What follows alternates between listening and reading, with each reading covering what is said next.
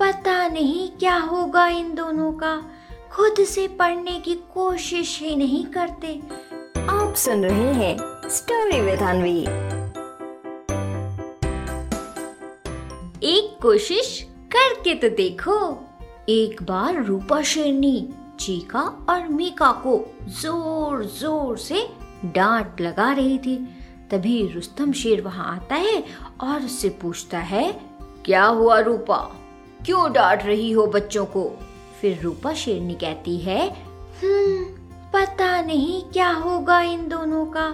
खुद से पढ़ने की कोशिश ही नहीं करते। बोलते हैं, कुछ समझ ही नहीं आता। अब आप ही बताइए। तभी रुस्तम शेर कहता है बच्चों, अगर कुछ नहीं आता तो उसको समझने के लिए बार बार कोशिश किया करो। भागने से थोड़े ही कुछ होता है।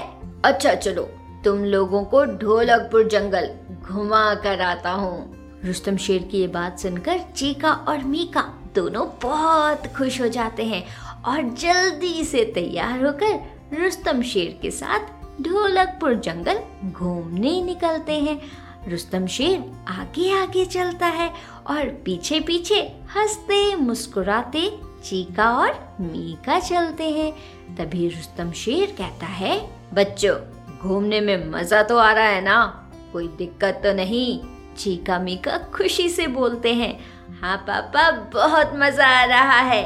तभी वहाँ पर चंपा लोमड़ी ज़ोर ज़ोर से चिल्लाते हुए आती है, आहा, बचाओ बचाओ, कोई मुझे बचाओ। मुझे तो कुछ देख ही नहीं रहा। चंपा लोमड़ी को देखकर रुस्तम शेर तुरंत पूछता है, क्या हुआ चंपा? ये ये तुमने अपना मुँह क्यों ढक रखा है? तभी चंपा कहती है, आहा, अरे महाराज, क्या बताऊँ? खीर बनाई थी मैंने। अब आप तो जानते ही हैं, कितनी स्वादिष्ट खीर बनाती हूँ। बस वही खाने जा रही थी। तभी वहाँ पर किटी बिल्ली आ गई और उसने मुझसे खीर मांगा। मैंने मना कर दिया। तो उसने मुझसे फिर पूछा। मैंने दोबारा मना किया। और महाराज, क्या बताऊँ? जैसे ही मैंने तीसरी बार मना किया उसे, उसको गुस्सा आ गया महाराज। और उसने खीर वाले बर्तन से मेरा मुँह ढक दिया। और फिर अच्छा अच्छा चंपा बस करो बस करो, सब समझ गया। रुको, मैं निकालता हूँ। और फिर रुस्तम शेर चंपा लोमड़ी के मुँह से वो खीर वाला बर्तन निकालने की कोशिश करता है। एक बार कोशिश करता है, दो बार कोशिश करता है और फिर कई बार करने के बाद भी जब खीर वाला बर्तन नहीं निकलता है तो फिर चंपा लोमड़ी परेशान होने लगती है और चंपा लोमड़ी को परेशान होता देख चीका मीका भी आ जाते हैं रुस्तम शेर के साथ मिलकर खीर वाला बर्तन निकालने के लिए। उसके बाद रुस्तम शेर, चीका और मीका सब मिलकर खीर वाला बर्तन निकालने की कोशिश करते हैं। लेकिन तब भी वो बर्तन चंपा लोमड़ी के मुँह से नहीं निकलता। तभी इन लोगों की आवाज़ सुनकर बल्लू, भालू और मोंटी बंदर आते हैं और फिर वो दोनों भी रुस्तम शेर के साथ मिलकर खीर वाला बर्तन निकालने लगते हैं। लेकिन इसके बाद भी चंपा लोमड़ी के मुँह से वो बर्तन नहीं निकलता और चंपा लोमड़ी ज़ोर ज़ोर से चिल्लाने लगती है। आहा, बचाओ, मुझे कोई बचाओ। अरे, कोई तो निकालो। चंपा लोमड़ी की आवाज़ सुनकर वहाँ पर गज्जू हाथी आता है और फिर वो चंपा लोमड़ी से पूछता है कि ये सब कैसे हुआ? तभी मोंटी बंदर उसे सारी बात बताता है। फिर गज्जू हाथी चंपा लोमड़ी से कहता है, अरे चंपा, शांत हो जाओ, शांत हो जाओ, परेशान ना हो, अभी निकल जाएगा। अच्छा क्या तुमने एक बार भी खुद से बर्तन निकालने की कोशिश की? गज्जू हाथी चंपा लोमड़ी से पूछता है।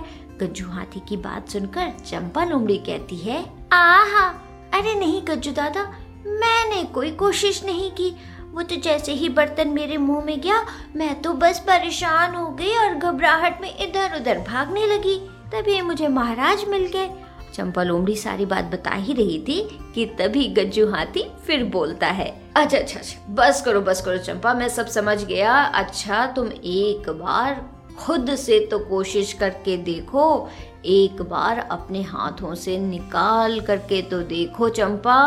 तुमने खुद से कोशिश नहीं किया और दूसरों से काम करवाने लगी। गज्जू हाथी की ये बात सुनकर चंपा लोमड़ी बिना देरी किए खुद से बर्तन निकालने लगती है और फिर एक, दो और तीन बोलते ही वो अपने मुँह से बर्तन निकाल लेती है। जैसे ही उसके मुँह से बर्तन निकलता है, सब खुशी से तालियाँ बजाने लगते हैं। तभी रुस्तम शेर चीका और मीका से कहता है देखा बच्चों गज्जू हाथी ने कितनी अच्छी बात बोली।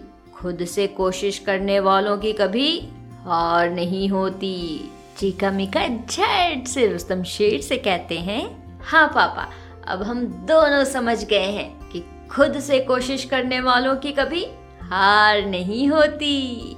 तो बच्चों इस कहानी से हमें क्या सीख मिलती है? इस कहानी से हमें ये सीख मिलती है कि हमें कभी भी बिना कोशिश किए हार नहीं मानना चाहिए। कोशिश करते रहना चाहिए, क्योंकि कोशिश करने वालों की कभी हार नहीं होती। आप सुन रहे थे स्टोरी विद अनवी अनवी के साथ।